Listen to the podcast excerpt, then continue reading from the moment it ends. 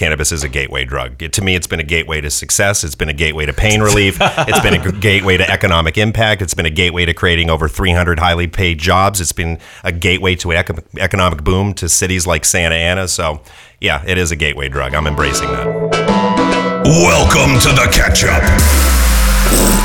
Introducing your hosts, Elie Ayrouth, editor in chief. and Jeffrey Kutnick, CEO, and apparently the only guy who takes this podcast seriously. of the craziest, most bestest news breaking food porn peddling viral website on the dot coms. Foodbeast. It's crazy when your future is decided by an algorithm. Dude, this pizza is fucking crazy. There's not one person in this entire world that believes you. All right, and welcome to the catch up. Yeah, it's gonna be a hot week. We are joined by Amy and Derek, their husband and wife team, co-founders of Bloom Dispensaries, and they run a parent company, TerraTech, which not only owns Bloom, they own farms, and under that portfolio, they have like a, a quote-unquote legitimate edible garden brand, and they distribute leafy greens and herbs to thousands of stores across the country, like Walmart and Kroger. But most importantly, they run a publicly traded cannabis company, which means Jeff and I have a ton of questions for you two. Welcome to the podcast. Thank you. Thanks, Thanks, for having guys. us. Appreciate it. Jeff, you don't get high that often, do you? I do not. I do not at all. Uh, church boy growing up, never did anything in high school or college. Uh, but there, ha- I could probably count on the two hands the, the amount of times I've ingested or smoked of some kind. So, but I'm generally interested about it. So I don't have any uh, specific predispositions about it. I don't feel negative about it and in fact have had fun. But I think I probably re- represent a decent amount of the Foodbeast population where we're casually curious, but don't have a ton of experience, don't know the lingo, don't know the processes, don't know pretty much anything outside of I've had edibles a couple of times and they sent me to the deep outer space. And that's and that's it. Like that's that's Tell me about that Marshmello concert you went to. yeah, so I went to a Marshmello concert for a friend's birthday. Obviously, I think a lot of people have had the same story. They get handed something, it's party time, let's do it. And we're my girlfriend and I were debilitated in line.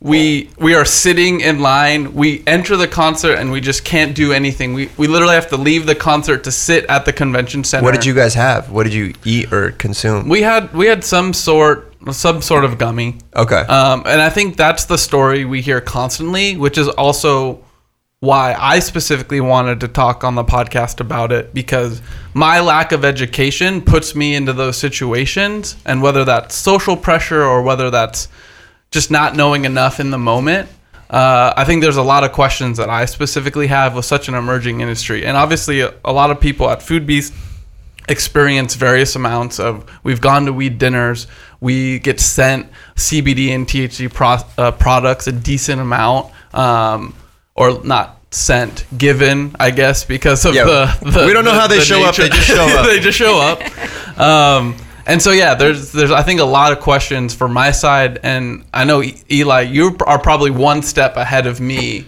in relation to Yeah, I don't smoke a ton. Um, and now that it's legal, I've seen both myself and a lot of my friends who had reservations before. We're here. We're recording in California, by the way.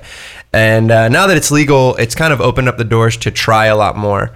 And I think what what I'd love to talk to you guys about is how important is kind of California having legal adult usage. Like, how's that changed the business? What's new? Let's just get into it for you guys. Yeah, I'll, I'll kind of open up from that standpoint. I mean, California is a trendsetter for a lot of different things. I think we can all admit that from music to, to food to clothing, et cetera, and so forth. And I think we're going to see the same thing coming from the cannabis industry. If you look at the Emerald Triangle in Northern California, that's somewhat the birth center of, of cannabis cultivation. And, you know, in the black market, gray market days, most of that product or tremendous amount of that product was migrating east, right? So if you were getting weed in, in Minnesota or Nebraska or somewhere like that, at the end of the day, there was a high probability that was coming from California. And so as the industry matures like it is today, we're seeing a lot of the brand development and the genesis of that starting to California to start to migrate its way east. The trends, the processes, the mediums in which people are consuming, which are now becoming a tremendous amount of consumables and food based items. So those types of things are starting to migrate their way east, and we think that trend's going to continue in the foreseeable future. That's killer. I mean, to to go back a little bit, how did you guys one, how did you guys meet and and tell me about TerraTech and kind of the founding days when it started and how did it even come to be? Well, you should probably take the how we met portion of the conversation. Sounds good. We, we did just determine it was in 2006. Um, Are you very, sure? know, serendipitous. Just met at a bar the old-fashioned way. We're a little, we're a little old for Tinder and all these new things that we have now.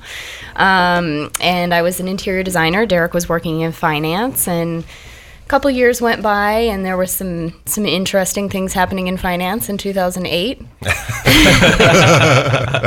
For our young followers, what does that mean? Things were bad. She's not staging this properly. But the reality of it is, I'm going to cut you off because you know I, I do that quite a bit. Is she walked into the bar and I was standing at the bar and there was this light that was almost kind of illuminating me at the bar, and she was so captivated she came up and, and asked to buy me a drink. And I succumbed to her beauty at that point in time, and then the rest just took care of itself. That's that's the honest answer. And when did you guys realize there was an opportunity in the specific industry that you're in, and and took what I'm assuming is a pretty big leap, right? Coming from those those two backgrounds aren't affiliated, they aren't loosely connected, um, and now you're deep in it. So when was when was the realization of that opportunity, and, and Well, where and has that would- led? Well, let, let me let me tell the epiphany I had, and then Okay. you can. I, I would still like to actually hear what your what truly went through your head. Okay. When I came home one day and went, I'm sick of Wall Street. The credit crisis, everything's melted down. I worked at Wachovia at the time, and that was obviously one of the casualties. And I, I literally walked into work knowing that we were basically out of business one day. And I remember there was a broker that walked around and started handing out Xanaxes to everybody, and nobody was nobody was saying a word. We were all just looking at our screens. Is this really happening to our world right now? Um, from from uh, from that standpoint, and so it was beyond cathartic in terms of what was taking place. And I had wanted to do something on my own, and it was interesting. There was a there was a documentary that came out at the time, Marijuana Inc. on CNBC. It was their highest viewed documentary, I think, still to date, oddly enough. And I, I started to kind of analyze that space with my investment banking hat, and the numbers from a same store sales perspective, a uh, revenue per square foot perspective, they were doing more revenue out of these dispensaries than Apple Computer was doing out of their stores. And I went home to Amy and said, Sweetheart, I know we're making a great living. I know I just spent a decade building up my career on finance. We have every perk and comfort that most people would want at the end of the day, but I'm going to sell weed. With a guy I met on the internet. I was say, you left out a key component, and my response was, "You just can't sell drugs with a stranger you met online." Solid advice, I think. But then you did. Then I did, but she was right about the guy. He was terrible. We got rid of him early on. Holy cow. Okay, so then So then, um, like the Beverly Hillbillies, we packed up all our. Can I cuss? Yeah, go ahead. We packed up all. Thank you. I, I, I rarely ask for permission. I, we packed up all our shit and moved to NorCal. And uh, literally, we were driving in a U-Haul with our car behind and uh, headed up to NorCal to build out because that was kind of the epicenter at the time. Dogs on my lap, and Yeah. you know, I, I think though the reason that I was able to be convinced was I really saw the value of cannabis medically. It was medical at that time because about six months after we met, Derek fractured a vertebrae in his neck surfing, and that was uh, really scary. Obviously for both of us, he's extremely lucky he can walk, but there's a lot of residual pain and back issues and bulging discs and things that go with that. And as a wife, I one of the biggest things I would thank Derek for is he never took opiates, and he knew, you know, these these are not good. And so we started using cannabis medically to treat his pain, and so it was a little bit of an easier sell to me because I had seen firsthand the benefit and you know a natural alternative to a very dangerous painkiller. And interestingly enough, when I broke my neck, I obviously went into the hospital, as you can imagine, and uh, they put me on this drug called Dilaudid. And I don't know if you've heard of Dilaudid. It's No. I, it, my understanding is it's more powerful than heroin. It is heaven. It is one of the best feelings that I ever had. And they give you that little clicker, and you know, 30 minutes before you're allowed to click it again, you f- get filled with rage and anger, just waiting for that clock to tick down. And when I got back from the hospital and, and they weaned off of that, I, I think I it was one of the worst experiences I had in my life with, with withdrawals, shakes, night sweats, panic attacks, anxiety. I, I couldn't believe what I was going through coming off that drug. And I had smoked weed when I was, since I was 15 years old from recreational purposes. And obviously, people were talking about the medicinal value at that time. And I always thought that was somewhat tongue in cheek, as I think a lot of people still do today for all practical purposes. But that's when I really started to truly, truly understand the medical value associated with this plant. And that's where it had a tremendous amount of impact for me and still does today to deal with the pain and the residual issues that I have from cracking my neck. So, you know, for people that still question the medical value of it, you know, and I know it's anecdotal nev- evidence that its basic, but it's made a, a huge change in my life from a from a ability to kind of go out into the world and do what I do without having to sit there and take oxys all day. That's huge. I'm glad you did that instead of getting on those drugs. Because I've heard horror story. People get addicted, you can't get off, and then inevitably, like close family members of mine pass away from the overdose. The same thing that happens with heroin happens with prescription drugs all the time. It's terrifying. So you guys are up in NorCal at this point. Scare everything you own is in your car. I mean, you guys were you had you had good times before. I mean, you uh, and so what happens next? Because a lot of our we've had a lot of questions come in when people knew that you guys were going to be on, and people are really excited about the entrepreneurial pursuits in the cannabis industry and but there's a lot of, of snags that go into it. It's it's way more challenging than you think. There's a lot of regulations. I'd love to just hear about like really early stages now. Like what happens next? What do you buy first? What do you get into first that eventually becomes TerraTech. So I have a great story for my introduction into quasi legal cannabis. So, you know, I, I went into this with some trepidation, but like I said, because of Derek's injury and stuff, I was open minded. So the first time that Derek is about to take me to a dispensary to vend product, he he had gone up to NorCal and brought back a bunch of pounds, and he's convincing me how great and how legit this industry is, and you just wait until you see the shops, and it's it's going to be amazing. So he arranges a, a, a delivery to to a dispensary. It's not uncommon for them to be in weird areas at this point. So we're driving down this dark, super sketchy alley in the San Fernando Valley. And it, but it didn't seem too weird at the time. We get out of the car with our product surrounded by five to Five, six gangbangers, all with guns drawn, oh, pointed straight at us. They were they flanked us on every side, and Derek just hands over the pounds. There was nothing we could do, and we just we walked away. Unfortunately, they didn't take my wedding ring or my purse or anything else. And that was my first experience working in legal cannabis. And I looked at him like, uh, I think we made a mistake. And I was thinking, take that Zuckerberg. You think Facebook is hard. How do they know? I mean, you guys are pulling into it. You're going to a shop to sell your product. Um, There are. Uh, Are there not, signs? Not so much today, but there's a tremendous amount of robbery that has taken place with people scoping out retail dispensary locations because they know it's a cash based business and there's still no banking allowed at the end of the day. So when vendors come in, they've, they've begun to learn what a vendor looks like, and it looks like guys like us carrying a backpack. And they know when they go into a dispensary, they're carrying product, and they know when they come out, they probably have bundles of cash. And so they were easy targets. They weren't robbing the dispensaries as much because of the security and the cameras and the oversight and that type of thing. But watching the flows in and out was a great opportunity for people to come in and grab people on the come and go. And that's that's been a challenging part of the industry, which we're developing out of with the new regulation and armor car services and that type of thing as the industry matures. But back in the day, with 20 years worth of legalization in California, it was very mom and pop and very cottage in nature. And these people, we called the police that night. And they laughed at us. they us. laughed. what was the call? Hey, we were trying to the sell drugs, and we got robbed. Like, go fuck yourself. That's exactly how it That, went. that, I can't summarize it any better. That was great. And we looked at each other, and this is when I knew I had a ride or die wife. I looked at her and I said, Babe, I said, this isn't going to be easy, but we're not going to let this push us down at the end of the day. And let's make, you know, the best out of the situation. And so we went over to an Italian restaurant, had a wonderful dinner, cracked open a bottle of wine, and and had a nice date night. So that's how we handle I shit when it hits us. cheers like Yeah. first robbing at gunpoint. Yep. it probably won't be the last. We're official know. drug dealers now. What a badass couple. So- That's a lot of fun. It was tough, man. I mean, I, I- we, we would have conversation for hours for everything that we had been through. But my general thing that I say to people when, you know, for any entrepreneur in the space, the, the, the shit that we do on a daily basis is so much more challenging. And, and you guys are entrepreneurs, and no offense to, to the two of you, but the things that average people take for granted um, in, in starting their businesses, like, you know, Banking.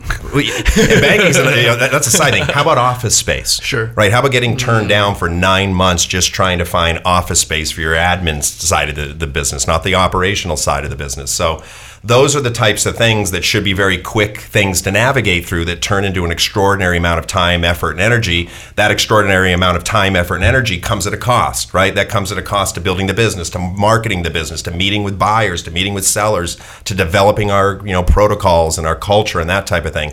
And that's what's the most frustrating. And, and we've given the uh, there's two analogies I love to give. Being being an entrepreneur in this space is like running uphill on ice, and because there's zero roadmap like there are for other businesses, zero roadmap for how we conduct ourselves in this space.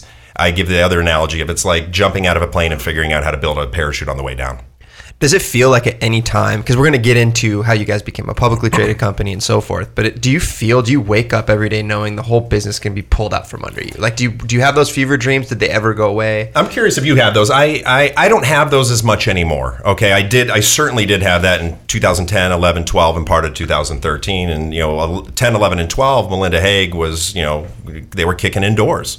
And they were arresting people, operating compliant dispensaries. And I know people that are still in prison for 10 year sentences doing the same thing that everybody's profiting off of today. And and that's something that just needs to be addressed as legalization becomes a topic that's talked about is oh great you know open up the economic opportunities for these you know, municipalities from a tax collection standpoint open up the opportunities for wall street to fund open up the opportunities for entrepreneurs to build their business. But let's not let the people rot in jail who are doing the very same thing that all these people are profiting off of right now. Again whole other conversation but that's that's an impropriety propriety that exists in the space right now that needs some significant attention to correct in the on a go forward basis Yeah. When was when was that robbery specifically, and then what is the innovation within the space and your progress as a company now um, in comparison? Because I I I don't know when that was, but we almost it feels like just from a tonal perspective, we're talking about a then and now. Yeah. So what is that then and now, and uh, especially as it relates to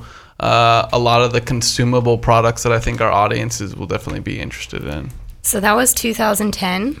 And um, from an interesting perspective of, you know, Derek saying that we do, as an industry, get to shape something brand new with no roadmap, that's a, a can also be a positive. Um, so 2010 dispensaries would get raided, shut down. So nobody put any effort into designing the stores or making them look nice. It was just very like set up shop, throw out some mason jars, and hope we don't get arrested today. Um, you would go into a dispensary and you'd see a brownie sitting there in a Ziploc bag that probably had cat hair in it. I, I don't know. at the very best had cat hair Yeah, so our stores in Vegas, most most of the reviews where people love our stores, they say it looks like a jewelry store. You know, we have Ann Sacks tile, we have marble countertops, Tom Dixon copper lighting. It's beautiful. So it, it's really matured in a very quick time frame. And i also brought some stuff to show you guys today to show you you know from the ziploc baggy brownie we're currently seeing products that look like something out of a whole foods or mm-hmm. Anthropologie the packaging is beautiful. There's so much detail and thought that goes into every aspect of their marketing and their branding. And some of these companies are just knocking the ball out of the park. The flavors are incredible um, you know we were having a little conver- side conversation prior to this that we'd love a package with 10 milligrams and you can eat an entire bag of cookies where you know that didn't exist 10 years ago it was just i want to get as high as i can in the smallest time frame on this one brownie um, so it's really become a little bit more of just a normal part of life like wine It's it's. I said this back in I want to say it was 2013 that I thought the the best bedfellow for our industry is as much as the products are contrasted with one another would be the alcohol industry. And the reason that I said that is because they're entirely two different animals at the end of the day, but they share the same history of prohibition. They're regulated differently at state by state levels from you know a, a manufacturing and distribution standpoint. But they're marketed in very similar manners, right? If you think of Corona, for example, if I drink a Corona, what does that make me feel like? It makes me feel like I'm in Cabo on the beach, relaxing, right? So they've they've done this lifestyle branding, and I feel smart, you know, when I'm on an Apple computer. You know, they, it's just the lifestyle branding aspect of things. So the alcohol industry has kind of paved the way, and now you're seeing, you know, them starting to go, wow, what's our growth narrative for the future? Looks like cannabis is going to be. And we saw the $4 billion investment from Constellation Brands, the owner of Corona Brands, into Canopy Growth in the Canadian marketplace. And we're seeing that interest in cash flow going to Canada right now, mainly because it's federally legal there and it's not here. We still have the dichotomy between state and federal law. And the repercussions of that is the big companies are staying out of the way because they don't want to breach federal law. The positive of that is it creates an incubated environment for people like us to have a chance to build our brands and to build our market share without having the big guys come in immediately. But we know that they're on their way. And I, I don't see that as a bad thing. I see that as a good thing because they come with a tremendous amount of experience, uh, SOPs, traditional business, capital, and lobbying to help push this, uh, this legalization effort across the finish line. So you see it as a potential blessing that the federal regulations aren't completely there for us here in the states. Because I, I, I was thinking that the federal regulations are like kind of stunting the progress we're getting on the innovation of product because it's like well if you if you have some money to spend and you can't and you're trying to innovate in the cannabis space like because you know your product can't be nationwide it's like you're not going to put in the same amount of money you, this the regulations are all over the place you can't market it the way you market any other product. I mean, even alcohol to this day, still runs into like marketing practice issues online, trying to use Facebook, Twitter, whatever to reach people. You got to target 21 plus, you got to target whatever. And so, and that's state by state versus Yeah. municipality by municipality, right? Depending on what the, whatever the local government says about advertising in that specific area. I was at a conference for in LA, and they, you know, the LA body of regulation. Um, related to marijuana has a five-page advertising PDF that Yeah. you have to follow just for the city jurisdictions, potentially parts of the county. That to me is the most confusing part. And not not to interrupt you, Eli, but those are the obstacles that is on top of just the state and federal regulation that we're talking about the alcohol comparison, right? It's all those. How can I target, if anything, this ad to Yep. this area For sure. Versus the city next door that might be five miles in distance, right? this shit's so wild. Like, I can't imagine. It, Je- Je- Jeff, it's it that that um, it, it's a double-edged sword. That's the best way I can put it, right? I mean, if that if that dichotomy didn't exist, I wouldn't be here. It'd be one of the biggies in here developing the, the, the, the, the industry from the ground up that, that are capitalized to be able to do that, et cetera, and so forth. So the headwinds that come along with that are the difficulty with banking, the difficulty, you know, getting office space, the finding people that are willing to do business with you, from attorneys to CPAs, to the heavy regulation. So the so the cost of regul- the cost of legalization right now is regulation right? Cities and jurisdictions are stepping up and figuring out how they can tax and control, and it's and it's different across the board. So Nevada, the state of Nevada has blanket regulations, but then Clark County has another set of regulations mm-hmm. that involve advertising and things of that nature. And then even the city of Las Vegas, which is additional carve out in the Las Vegas area, they have another set of rules and regulations on top of that. So the regulatory hurdles and burdens are significant. But again, the the the to, the only other alternative would have been broad states' rights legalization, and then none of us would have had a chance to build the scope and scale that we have today. from my Budweiser approach. just makes it. yeah, exactly, exactly. Well, and real quick, uh, when I was listening to advertising executives talk about it, they also said because of the restrictions on advertising, you see a lot of focus on packaging and you see a lot of focus on the things that they can control. And so you're seeing a lot of design innovation, uh, uh, flavor innovation, Amy, like you were talking about, because that's what you can control, right? That's what you can focus on. And when you get and you have a customer experience, you can focus on that experience being the best as it can be. And you're right, looking at the products in front of us, that feels like something I'd see at Sprouts. That feels like something I'd see at Whole Foods. So I think there's lots of innovation just from off the cuff looking at packaging right now. Yeah. And I, think it's gonna it's gonna wind up sort of forcing some measure of figuring out a cohesive, you know, version of those regulations. You know, alcohol has that, but you know, one one instance we had a, somebody wear a hat, a Bloom hat from Nevada from a, at a poker tournament, and it was broadcast on ESPN, national advertising. Um, the state of Nevada got really upset about this, and um, and it's it's a little challenging because where, where's that gray area? Nevada doesn't have the right to tell me that I can't nationally advertise. So then, how do you separate that? If it's ESPN, it's broadcast everywhere. I can't carve out Nevada, but at the same time, they can't really tie our hands from you know when we have multi-state operations from advertising nationally. I mean, those are digital countries. Like you can't Yeah. work. I mean, from TV to Facebook to Instagram to Twitter. I mean, those are those are countries. If you think about them digitally, that you guys essentially don't have the right to use just yet. I mean, properly. There's so many. There's so many handcuffs in using social media to promote any sort of cannabis that it feels like, damn, do I even, is it worth it for me to invest there? And then your whole Instagram account gets shut down. I've heard horror stories of like, you follow all what you thought all the regulations were in place. Yeah. I don't advertise where my dispensary is, any of that. And then it still gets shut down because of an arbitrary catch all Yep. that these social media networks have to put in place. They kind of lump you guys in with kind of cryptocurrency right now. and What's going on? And, and, and, and anyway, what's amazing about that is look at the growth of the industry with all those headwinds. Can you imagine what it's going to be when we have open runway? Yeah, no, that's insane. I want to go back real quick to 2010. You guys got robbed. I want where where is Bloom? Where is TerraTech in this? Like, is it a company yet, or are you guys just picking up weed from a farm and then dropping it off still? So I'll I'll take you through the broad overview of the company's genesis. So when we first started the company at that time, I got permission from Amy to jump into the space, but not immediate position permission to start, you know, opening up dispensaries and that type of thing because we wanted to see what the federal climate shift was. So we, we began the company's origin as, as an equipment company. So we manufactured lighting equipment, filtration equipment, uh, cultivation equipment, and that type of thing that growers would need. So our our way to monetize the growth was kind of be the Sears Roebuck of, of the space at the time frame. And our entree into that, because of these the raids that were taking place, if you look back, you can find some old things on Google. You know, search uh, our old name of the company was GrowOp Technology, and we had these things called the Big Bud. And what we did is we took uh, giant Uh, eighteen wheeler reefer containers and built these mobile grow units in them. So they look like you know a reefer container from outside, which you see everywhere, but you plug into it like an RV, and you've got a facility that can grow 16 flower lights, a whole veg area, full automated cultivation facilities. We got featured on National Geographic documentaries. We made national news with this. It was pretty incredible. And we sold a ton of these things at the Genesis.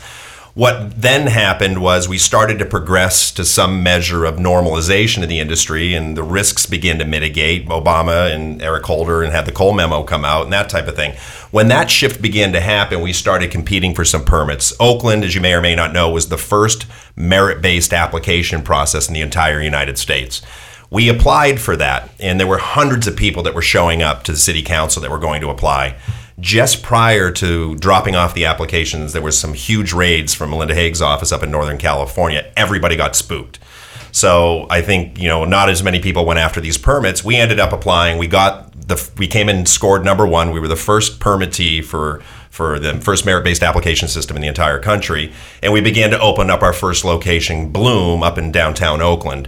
And from there, we still wanted the hedge, so we graduated from there. We we actually bought an agricultural farm. So back in New Jersey, we have a 250,000 square feet of Dutch-style greenhouse, fully automated, where we grow leafy greens and herbs and lettuces and that type of thing as a backup, but also as you know, kind of a synergistic, symbiotic you know uh, entity of the company that would ultimately grow cannabis downstream, which we're applying in Jersey right now as we speak. We're putting our applications together to help potentially utilize those facilities. So, our first entree was equipment, then into our first retail dispensary, and then fast forward to today, we've got retail shops in Nevada in California. We've got cultivation, extraction facilities in California and Nevada, and we're expanding hopefully back to, to the New Jersey marketplace with a new round of permitting that's opening up. So that's how it all started. You guys essentially it was kind of a legitimate business, quote unquote.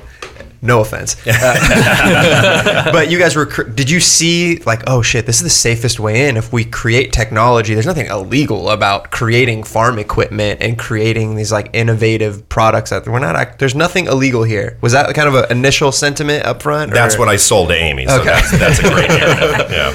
Oh man. Okay, so that great. That's how it started.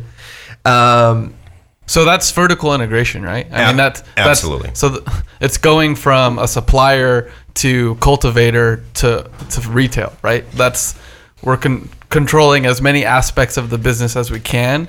So High Times called you guys. Sorry, the Jeff, the the closest thing to a Starbucks in the dispensary world, which is cool. Sorry, I think that that kind of speaks to your vertical Yeah. integration. Yep. Where, uh, I mean, I don't know if Starbucks. Well, then how impo- like how important on the retail side of things? It, uh, well, how important is retail to TerraTech now um, in comparison to the other uh, playgrounds in which you play, uh, and where is that going? So retail is our, our largest revenue generator, obviously. So that's really a key component of the business. And and one challenge that we face when we're talking about, you know, this market being kind of compartmentalized, for instance, in Orange County, Santa Ana is the only city who has allowed dispensaries. So we're competing with a lot of shops that are in extremely close proximity most of us have the same product offerings because we only have so much to choose from. So that's where the vertical integration really comes in to help us is that we'll be able to have a, a better profit margin, we'll be able to develop our own brands and everything as soon as, you know, our, our seeds are big beautiful buds. and, and, and, the funny thing is, is, is if you think about cannabis, a lot of people are like, "Oh, we had some sort of a bubble. There's so much talk about this, and there's proliferation everywhere." If you think about alcohol, I can get alcohol almost everywhere: liquor stores, restaurants, theme parks, nightclubs, day clubs, bars, you name it. Cannabis, you're really only able to get that for all practical purposes through brick and mortar retail dispensaries, which is your equivalent of a liquor store. So you talk about the ability to open up avenues for mass distribution in the future. Ultimately, this product's going to be everywhere. You're going to be walking into a restaurant, and do you want the THC infused uh, champagne, or do you want the alcohol product, or whatever it happens to be? There's going to be choices for people at the retail level, but not only in these brick and mortar dispensaries. So to me, we have a huge upside. But retail is extremely important right now because that's the consumer facing facility that that that can demystify the products today for consumers. There's no other avenue for them to be able to do that besides learning about it online. But from an experiential standpoint, the retail dispensaries are the anchor for at least right now. And I think over time, we will see online distribution. We'll see the uh, Amazon type models take place, and delivery services are now starting to get uh, and ma- maintain traction in, in heavily populated density areas and that type of thing. But retail is really important because that's the avenue for which we show our products to consumers and we demystify the experience to consumers. And and you specifically said our products, which a big part of that vertical integration that we missed from cultivation to retail. You guys are also developing specific products for retail that I'm assuming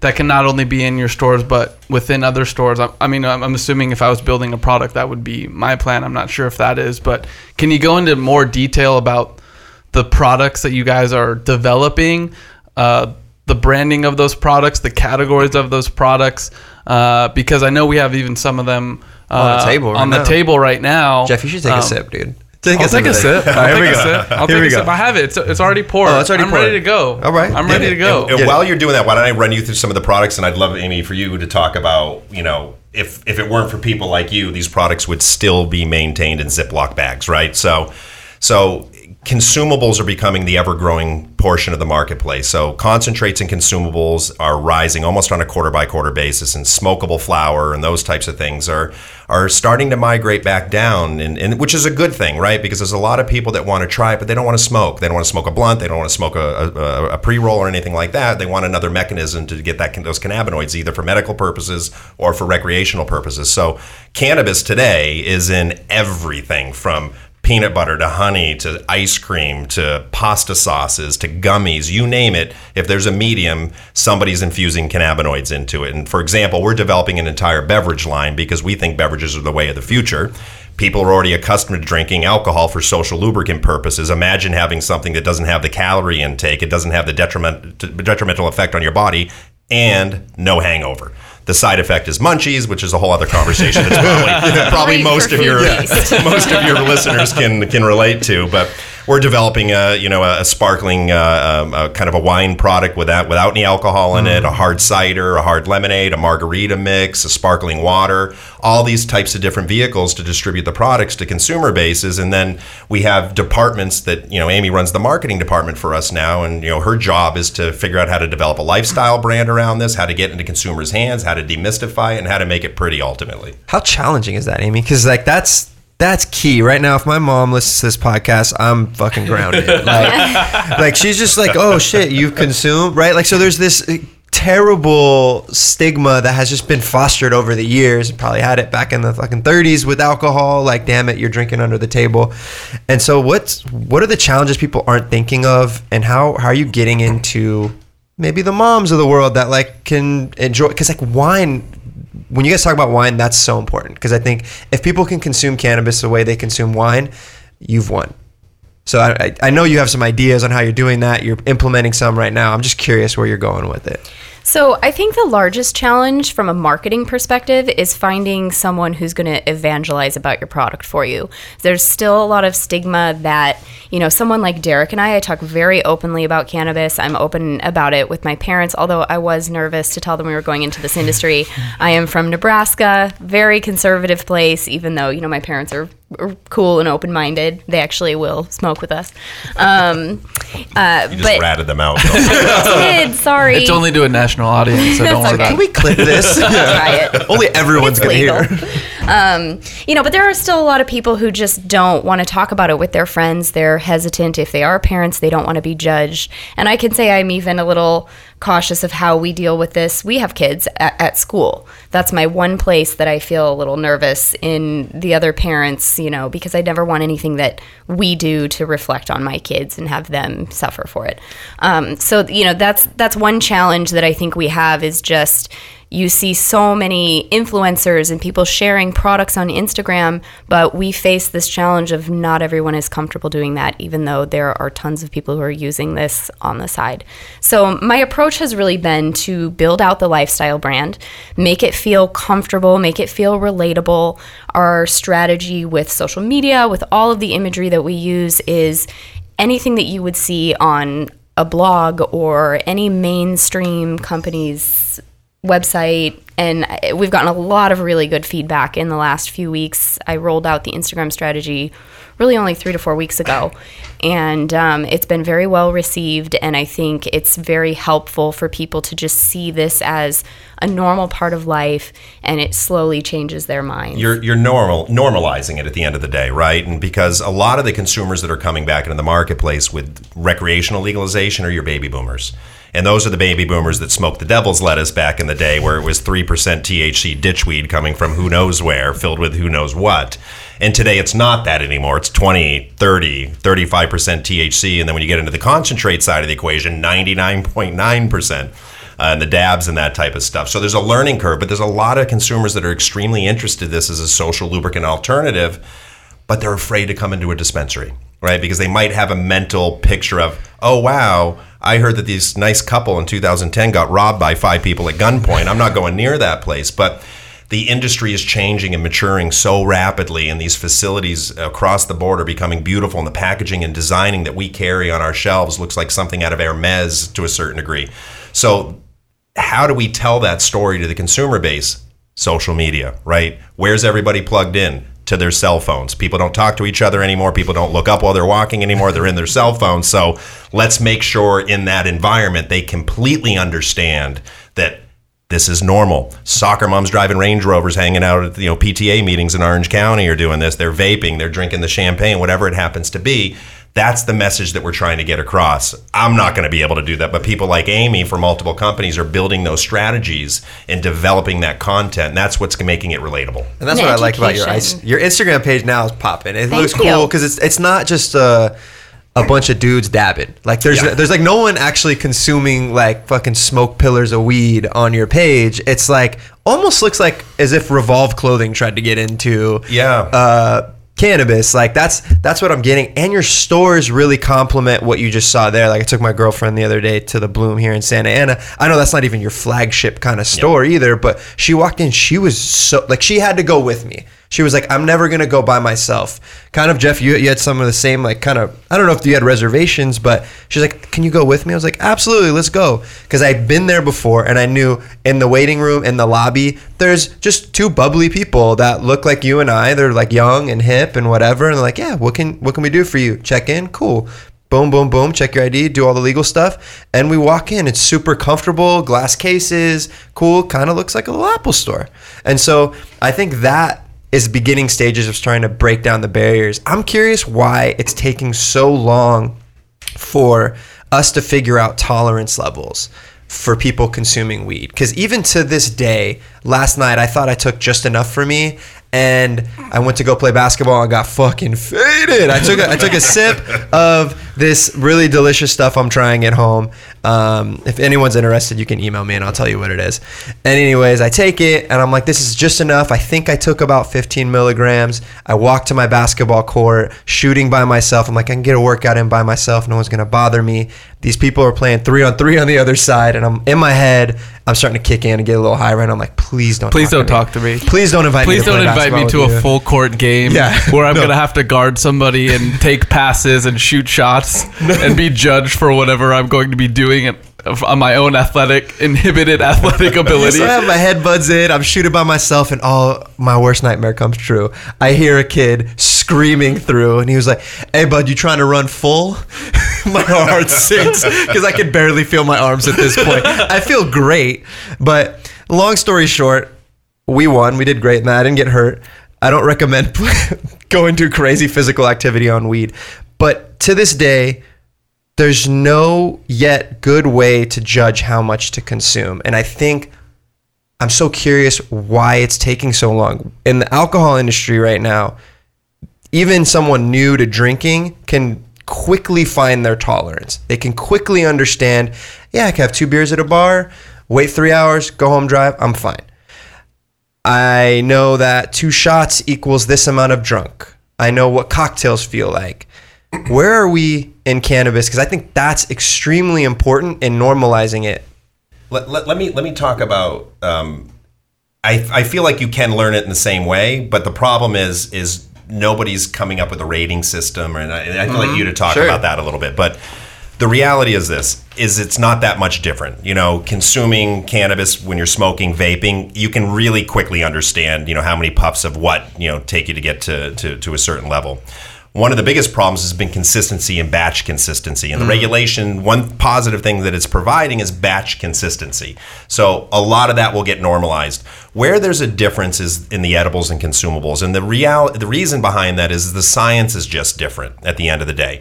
You're ingesting it, it's getting passed through the liver, it's turning into um, um, uh, 11, high, uh, 11 hydro, uh, THC hydroxy THC, which is way, I guess it's a way more potent version of THC, the way your body processes it. And it's different for everybody. It'll affect me different one night to the next because my metabolism may be different at that time of day versus earlier in the day and that type of thing. So it's very metabolistic based and, and that's, you know, will cause some shift and variances in terms of what your experience is from one day to, to the next. And there isn't necessarily a way to normalize that to a certain degree, but those deltas and those deviations aren't drastic. What the problem is, is people have a hard time remembering I ate a gummy, mm. okay, and then I ate another gummy, but that gummy was 0.25 or 0.65, that other gummy was 10. So there needs to be easier rating systems. I know that's something that Amy's been working on is a system where people can go, wow, I know I want a one or a three or a five, and it just takes the guesswork out of it at the end of the day. And that's really what we need to do is we need to demystify coupled with informing. Hey, education is a really key component to our marketing strategy. And to your point at the very beginning, saying, you know, I've, I've tried this maybe 10 times. And, um, you know, it sounds like a lot of people are just a little intimidated when it really struck me when you said, I don't know the lingo, things like that. And, you know, they'll be more comfortable walking into the store when they feel like, they're part of it. They're inside. Um, so we're really working on a lot of education. The the number system that Derek was mentioning. Everybody talks about indica versus sativa, and that to me, when I first got into this industry, was the biggest difference from any weed I may have tried in college. I had no idea there were different strains, there were different types. They do all of these different things to you. So we are working on a system where it's a "What's your number?" campaign, and that really helps people understand the milligrams, the dosing, and making sure that they have a good experience. Because the largest challenge for us is once we get somebody in the door, if they do this product wrong and have a terrible experience, we could lose them forever. Everyone has a horrible edible story when they didn't know what they were doing. And they'll tell 10 or 15 people. Exactly. So so we really need to demystify that and bring a ton of education to have people kind of dip their toe in, get a, a good experience from the outset. And so many of these companies are offering microdosing now, which is phenomenal. You can h- take a much smaller dose and you don't have to stress that I need to guess what piece of this brownie may have, you know, 10 milligrams, it may have 50 because sometimes those uh, the THC is suspended in oil. We know oil and water doesn't mix, so it's settling into those edibles or into a beverage in an uneven manner. Um, so working with things that are like our our champagne line, where the molecules are evenly distributed throughout the bottle, you know exactly with your dosing cup. I'm getting five milligrams. And once you understand what five milligrams does to your body, for me, I know if I want to be social and stay awake, I'm maxed out at five milligrams. If I want to go to sleep, I take 10 to 15. Um, it just it's it's really education and a little bit of trial and error. And you'll begin to notice the difference between you know 10 milligrams on an empty stomach versus 10 milligrams when you're star or, or you're full and had just ate, eaten a big meal and that type of thing. So like she said, it's a lot of little bit of trial and error, but the industry needs to adapt some systems and some nomenclature to this to, to the marketing and advertising so people don't make errors. And a, co- and a follow up from from the newbie over here is when when I when I go out drinking, right? There's things people say, commonalities related. Oh, I'm a bigger guy. I can have six or seven. Or there might be, oh, I drink a lot, so my tolerance level. Do you guys see those same types of uh, uh, things related to uh, cannabis consumption? Yeah, everybody's body chemistry is different, and this is a it- it's a chemical at the end of the day, right? So you're gonna everybody's gonna process it different. You're gonna process it different from day by day. But like I said, the deviations they're not that drastic at the end of the day. Where people make the big mistakes are. Uh, biting, you know, the edge of a brownie that happened to be in, you know, in the old days where they didn't have the regulation around it, 200 milligrams. We were talking about that earlier. I mean, there's stuff with, you know, multi hundred milligram, you know, doses. So if you had something that was about the size of a Tic Tac, you're in big trouble. Uh, for most people, anyway. So a lot of it is just again education. It's demystifying. It's you know allowing people to have an opportunity to learn about the product, and that's the beauty of the retail dispensary. And again, why it's so important.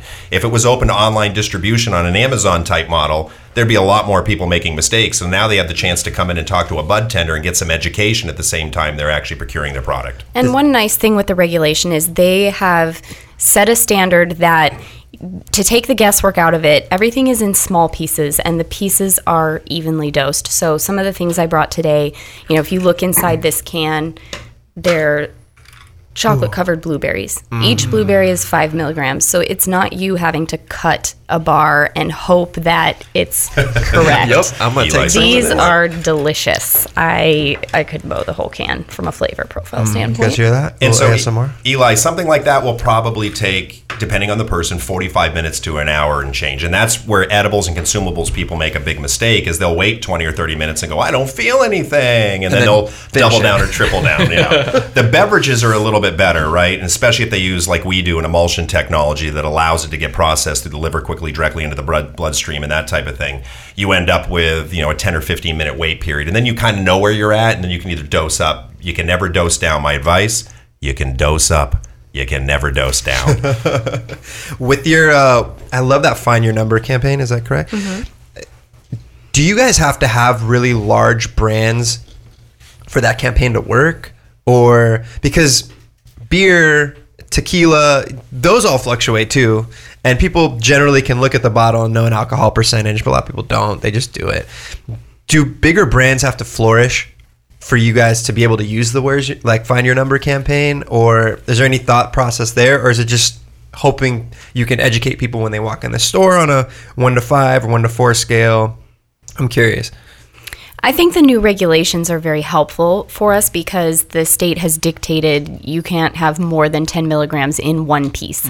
And each piece has to be very clearly separated so that, like I said, there's no cutting, there's no guesswork. And that, that in and of itself really helps.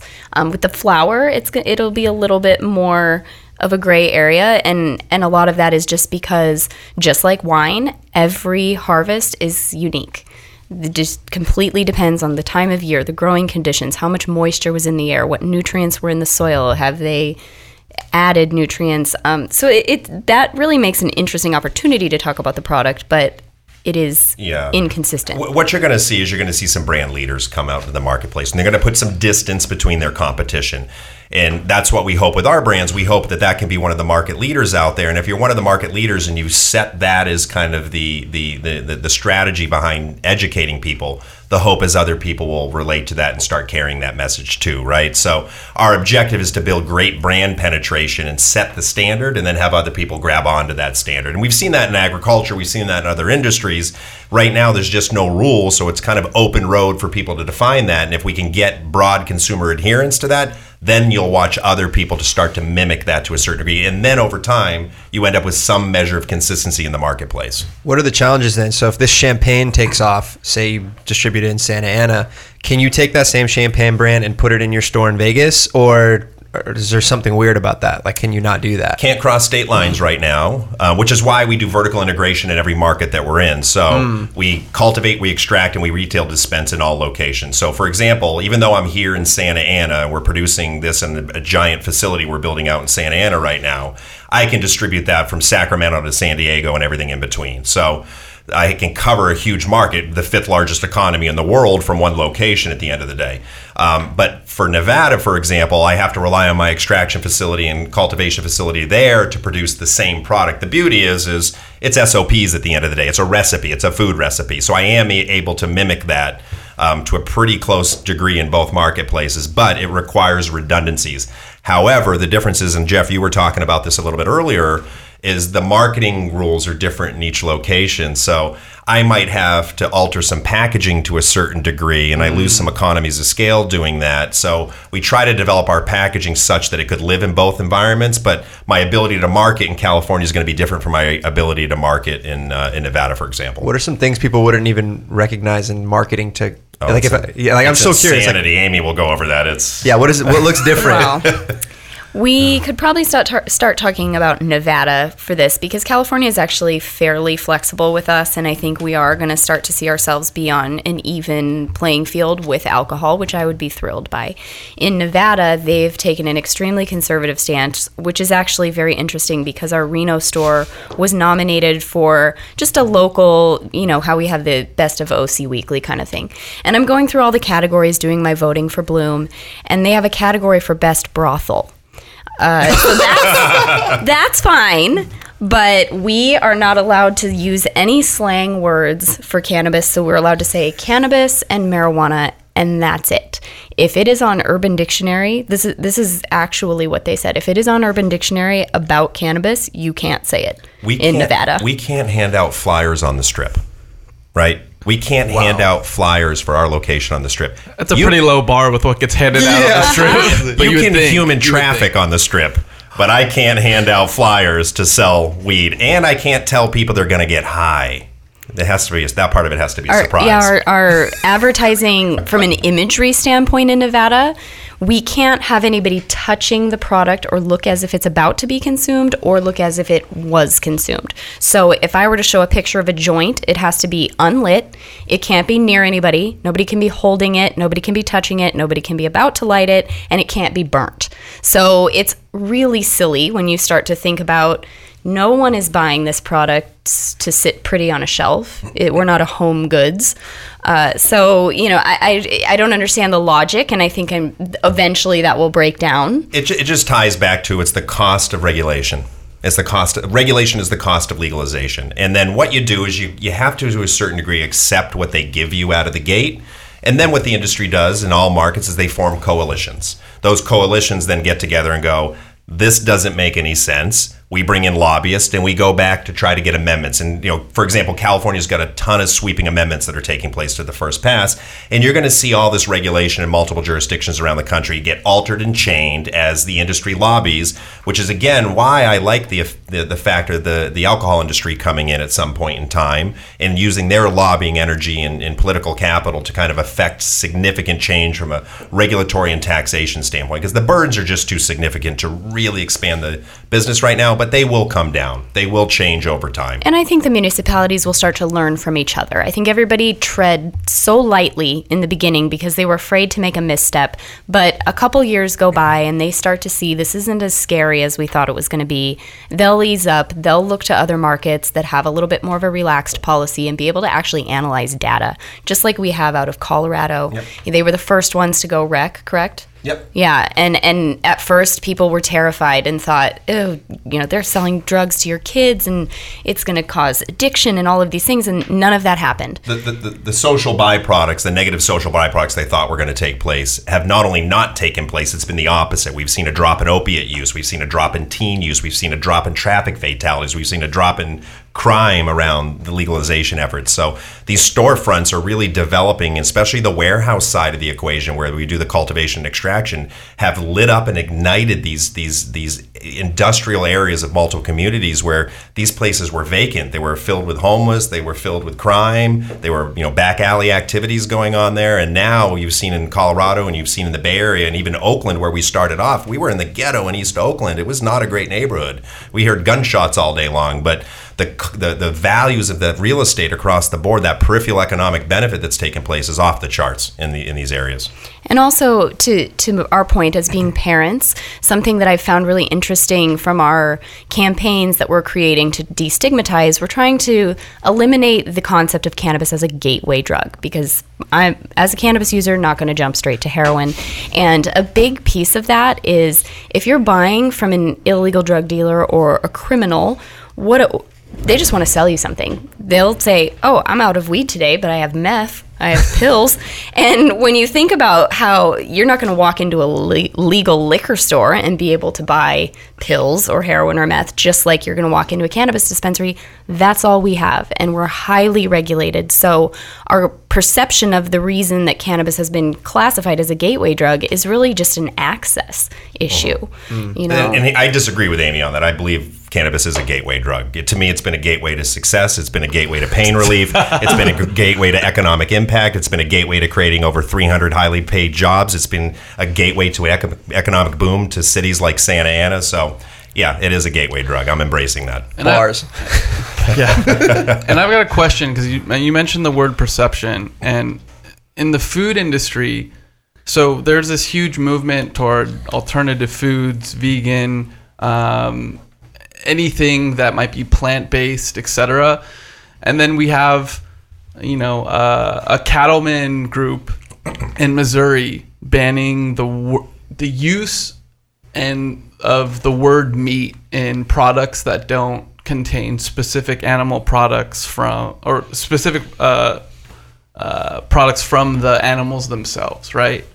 So when we talk about champagne and we talk about wine and we talk about the products that people understand because of a previous category of product that wasn't introduced or that was introduced before widespread cannabis use, are you guys afraid of an, of the wine industry going? You can't call that wine because this you aren't using grapes, even though this might be a wine beverage, or calling it a beer. Is there anything from a perception level that you're thinking about? And if they take that away, does that, is that a huge hindrance to the marketing and viability of those products? I don't think so because I actually feel like that eliminates confusion. We're, we're not a- allowed from a regulation standpoint to combine alcohol and cannabis, and I personally don't California, think it's a great. In Nevada, you can. oh, really? Yeah. Okay. Confusing. You learn something every day. um, but you know, we want to be be sure that it's clear to the consumer what they're getting, so that again, going back to what's your number, you know if you're drinking this beverage, it doesn't have alcohol in it. And I think if we if we're strategic in our marketing efforts by calling it an infused beverage or whatever we end up deciding is is actually a, a positive. It's going to develop its own nomenclature, its own terminology. It already is. There's appellations that are starting to get attention. I think there's appellations that are going to start to have global kind of you know desire and, and branded ad- ad- adhesion and that type of thing. So. I, I don't. To me, there doesn't need to be a direct correlation, right? I can say, you know, infused cider, in, infused lemonade. I mean, people get that at the end of the day, but through the creative marketing and the digital media and you know podcasts like here where we're educating I don't know how many people right now people are going to begin to learn. And the you know thank God for the internet and thank God for social media right? Because the the the ability to disseminate information in a quick and efficient manner through touch feel sight and sound is unlike any medium we've had over the last several decades. So that's going to speed up the process significantly. And you had mentioned comparing our social media to Revolve. Some of those companies have built their brands exclusively via social media. It gives the everyday person this platform to talk about their experiences, and that to me is only going to be helpful for us from a marketing standpoint because the more we can talk about it, the more it's demystified, the more you feel comfortable walking into the store. You know what questions to ask because you've been educated, you know where to start with dosing to learn your number all of that I think is just a positive snowball effect once it gets rolling. Yeah, and, and I understand a lot of the marketing side, uh, even though it's extremely limited or nuanced. Like building a lifestyle brand is definitely something I understand. What I don't understand is in relation to bu- uh, building a product, testing it, going through regulation, and putting it on a shelf. And that's something that you guys are definitely doing because the context that we have is we have uh, a major CPG company based in the Midwest that spends three to five years on R and D on a product, and then goes to their their underwriters and figures out what the liabilities are in relation to the packaging or this new ingredient, and et cetera, et cetera. Right? What's that process like when you guys are building? The sparkling beverage? What regulations do you have to jump through? And then when do you guys deem it safe to be put on a shelf? Because that process to me, from ideation of a product into putting it into retail stores, that's kind of my biggest question marks. Uh, since you guys have well explained the marketing on Let, let's let's take um, let's take our beverage line for example, right? Let's take a singular product within the beverage line, the margarita mix. So, an, imagine an infused margarita mix, right? With no, I love tequila; it's the one alcohol I do like. Um, for all practical purposes, but imagine an infused margarita mix. So, to get those cannabinoids, we have to cultivate right? We've got to produce the raw flower. Once we produce the raw flower, that raw flower gets tested to make absolutely certain there's no contaminants, no molds, no aflatoxins, no pesticides, no residual harmful things in it. Once that's cleared, we then convert that through an extraction process, whether it's util- utilization of CO2 or or some sort of volatile uh, extraction process with hexane or propane or whatnot. So, which is the same thing the pharmaceutical use, industry uses to extract chemicals out of plant material for pharmaceutical drugs. So, same process there. So now we have those cannabinoids isolated, the CBNs, the CBDs, the THCs, et cetera, and so forth those are now put into an emulsion technology. That emulsion technology is is basically a technology that allows the cannabinoids to get into the beverage without separation, without odor, without taste, and that type of thing. So now we work with food scientists to a certain degree and say, okay, let's start to develop flavor profiles. The same thing, same way any beverage company would do. So the you know, the group that we're working with actually has somebody that's done flavor development for Starbucks, and so these people that have worked in the traditional food and beverage world are now applying these technologies and strategies in our world. So we go through our normal regulatory hurdle of making sure the product is compliant and produced and processed and distributed and market under the state's rules and regulations, as well as the layered municipal rules and regulations. But we use the same type of people that are developing products for you know traditional industry at the end of the day. So we're ultimately trying to find something that's palatable and that has efficacy. And then somebody like Amy's making sure that people understand what that product is, why it's better, you know, why you want to drink it, how it makes you, you know, better than everybody else, which is everybody's objective when they're developing a lifestyle brand. And I think you brought up a, a really key component by by likening the flavor profile, you know, this person having worked for Starbucks. There's a very unique opportunity for people who are experts in these fields from traditional business to come into our industry and really influence how things are done because prior to people feeling comfortable, a lot of those best in their field experts would be hesitant to touch this. They don't they don't want the connotation, they wouldn't want the risk to their career, and I think that that's really starting to open up and gives people a lot of opportunity from a jobs creation standpoint to do something really interesting and unique. And I think that that's so fun and challenging like my background being in a creative field. I love the challenge of learning something new and getting to pave an industry. So, you know, the best in their fields have you don't have these opportunities very often, right? Yeah. We had the prohibition, right? We had the advent of the printing press. We had the invention of the internet, right? So, you know, and though what develops from that base core opportunities, a billion different things, we're going to see the same thing in the league, you know, when, when, the, when this is demystified and the regulatory burdens and hurdles are gone we're going to see so many applications for the cannabinoids, and they're going to be from the medical side to the recreational side and everything in between. I mean, there's topicals, again, so many different food items that are now being emul- emulsified with cannabinoids for distribution. So, food and cannabis and top of beverage, I think, are going to be some of the biggest bedfellows on a go forward basis. What are you guys seeing right now in Yeah, that so- industry that you guys really like? The innovation could be your products, could be others. What, what are you seeing that uh, is is really innovating in the space? I think everybody's favorite is this tiny little bottle. For those of you who are listening, it looks like a perfume sample. It is the THC molecules suspended in water. How many ounces? 0.08 ounces. So you can put this in any beverage, slip it in your pocket, take it to the bar with you, and all of a sudden, whatever flavor beverage you want is instantly infused without altering the flavor. And it's customizable. I would be maxed out at a 10 milligram drink, but there are people who want 50 milligrams. They can put five and customize their dosage. I don't drink often, and I, I obviously like to go out to dinners and stuff like that. So I'll take these with me and I'll drop them in, you know, a sparkling water with lime or a cranberry juice or something like that. 15 minutes goes by, you got your fun feeling social lubricant side. I don't have the headache, I don't have the toxicity of the alcohol in my system. So to me, you know, these are beautiful because they're portable and you can, again, combine them with almost everything. They're odorless and flavorless. Guys, that emulsion process that Derek was talking about earlier is pretty fucking game changing. Because like for me, I I- I'm a personal fan. Like of from a these consistency level, From right? a consistency level, because I just take this and it goes into your stream way faster. But it also leaves, I feel, as fast. Like normally in the past when I'd have an edible, it would just sit, man. Now my whole day is edible focused as opposed to I want like an hour or it's two of Wednesday high. at Yeah. six o'clock. Yeah. like Yeah. we, we talked about that like champagne kind of meeting, the cocktail meeting that you have in business where it happens over a martini or two. And you know that generally after that martini or two, you go back to work, figure shit out.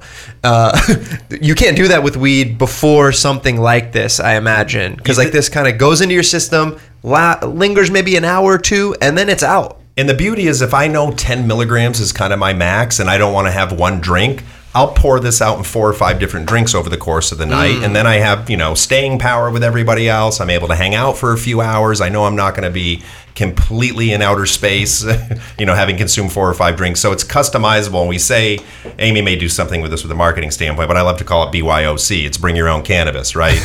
I, I, I, I, I, not that I have ever done this if the federal government is listening, but, you know, this would be something certainly that would be great for long plane flights.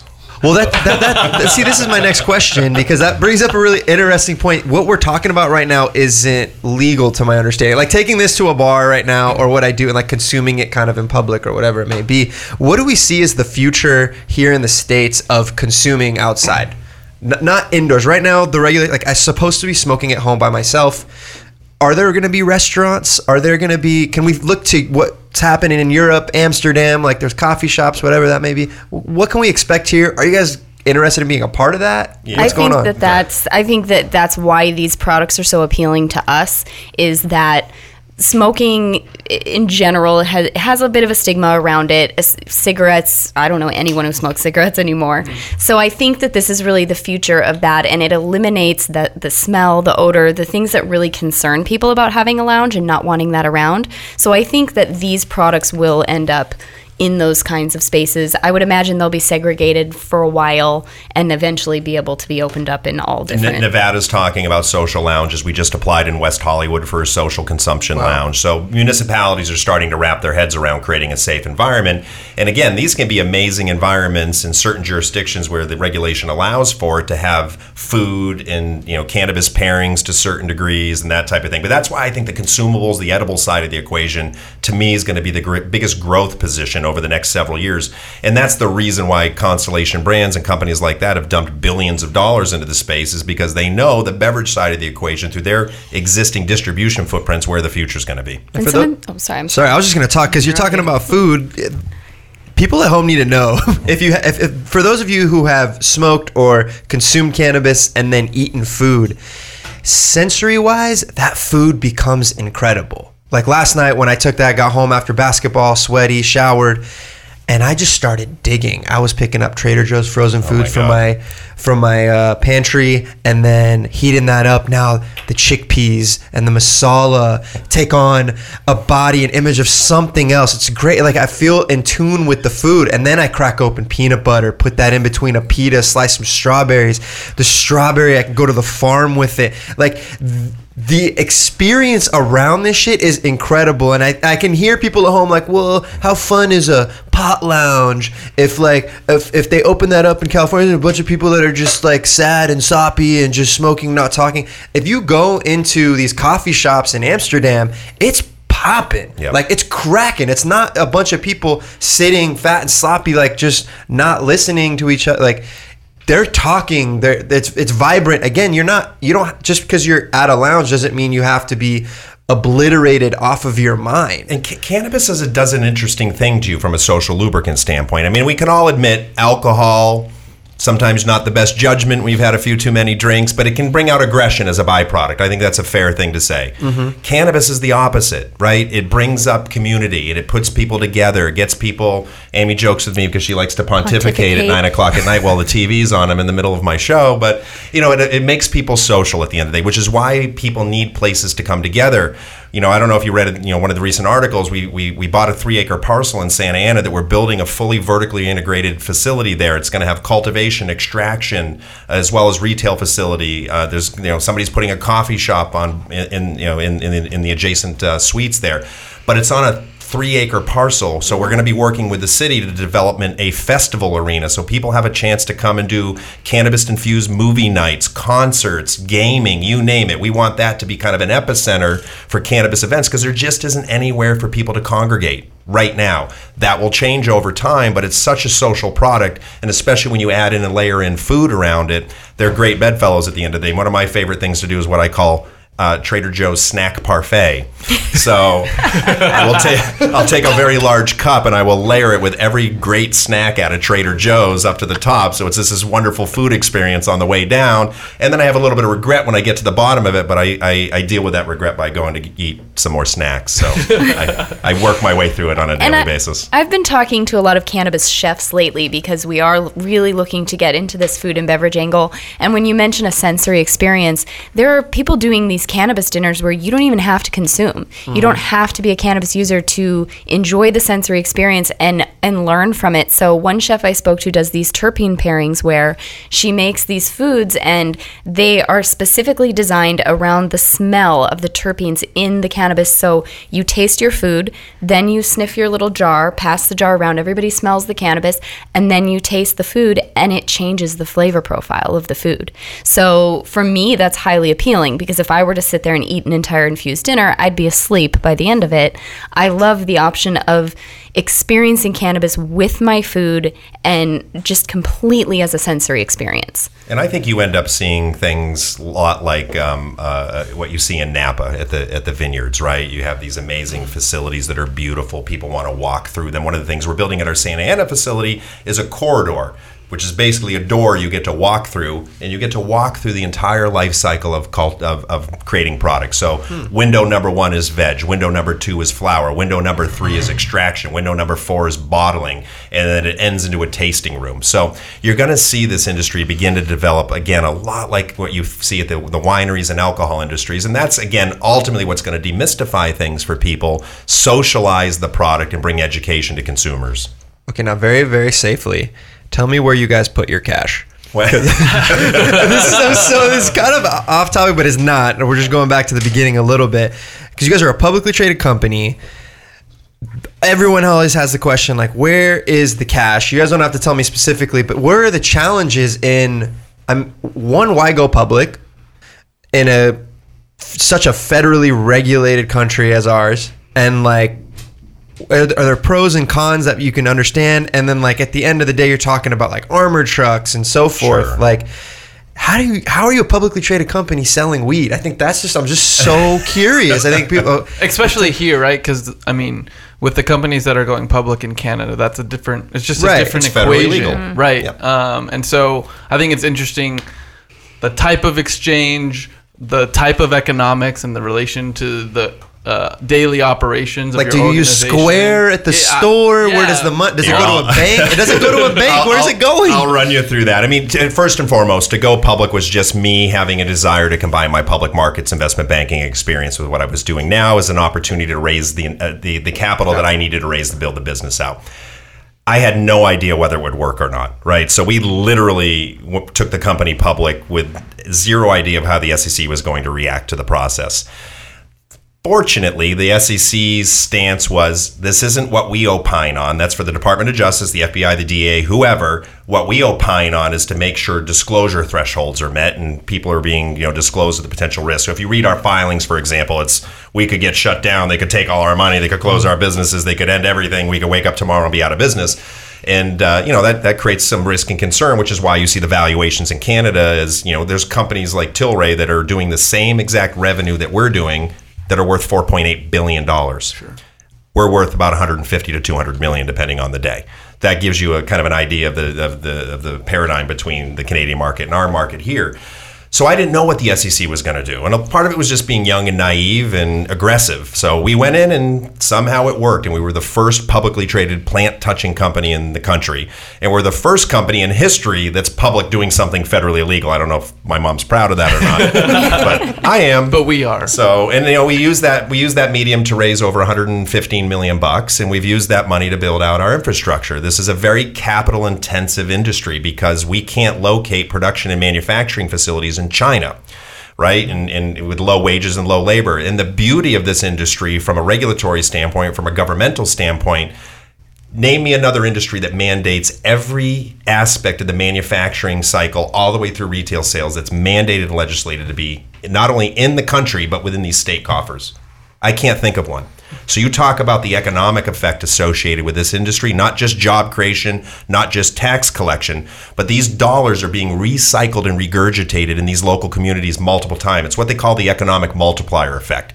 You start a business you pay your employees. Though your employee goes out to the coffee shop next door spends that dollar she goes to the dry cleaner spends that dollar the propensity of that dollar to stay embedded in these states and these communities is extremely high because the entire process seed to sale is mandated to be in there. So the economic impact with our industry from a manufacturing standpoint to me is one of the most significant, if not the most significant job creation and economic story that this country's seen. So does the cash just stay in an armored truck? Oh, you keep going back to floats, that. floats in between stores and never stops. I'm just like, uh, so you again, you you you file for a public Yep. company. Yep. You you receive 150 million dollars in co- making it sound super easy. Congratulations.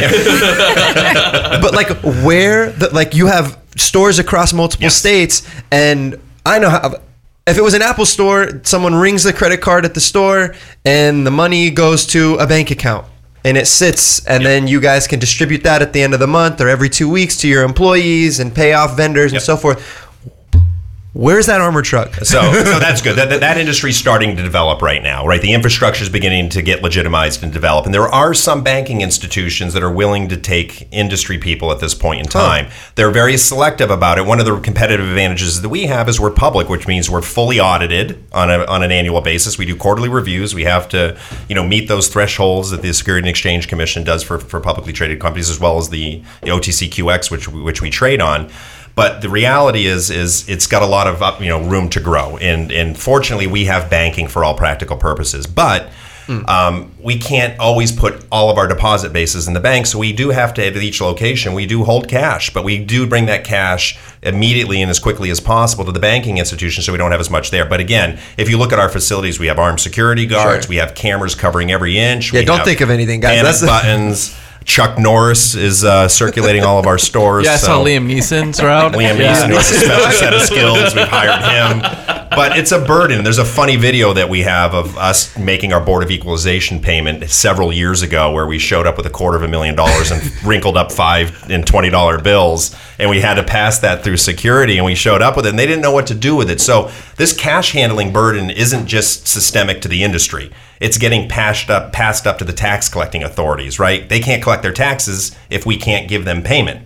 And that's legally that's legal tender at the end of the day. So they're kind of forced to take it for all practical purposes. And now that problem becomes theirs. Mm. So there's a lot of movement in banking regulations right now, but I don't think we see much change till after 2020. But there's an astronomical amount of cash. There's a huge expense associated with the cash handling, and there's a huge risk for the employees and the vendors and everybody that's dealing in this cash-based industry.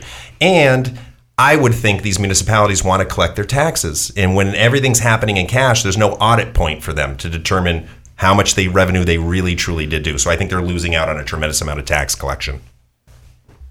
Did they answer my question? Derek had a lot of bars this episode. Yo, you had it. there's Both of you guys, I'm so. I learned a lot.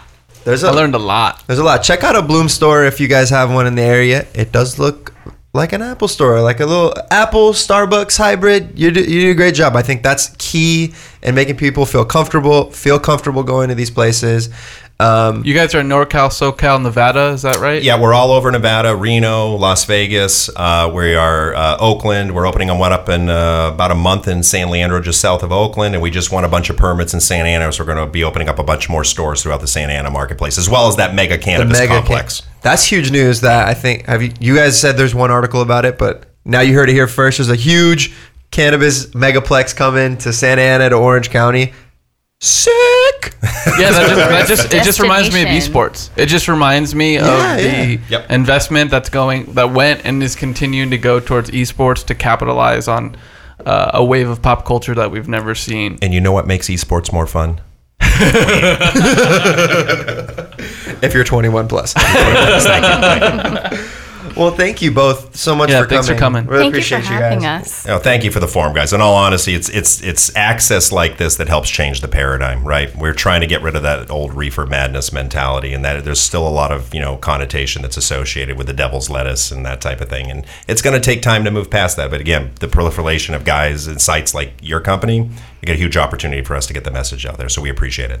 Glad to be here. Glad to be here. Whoop whoop. Whoop. Thank you guys. Bye.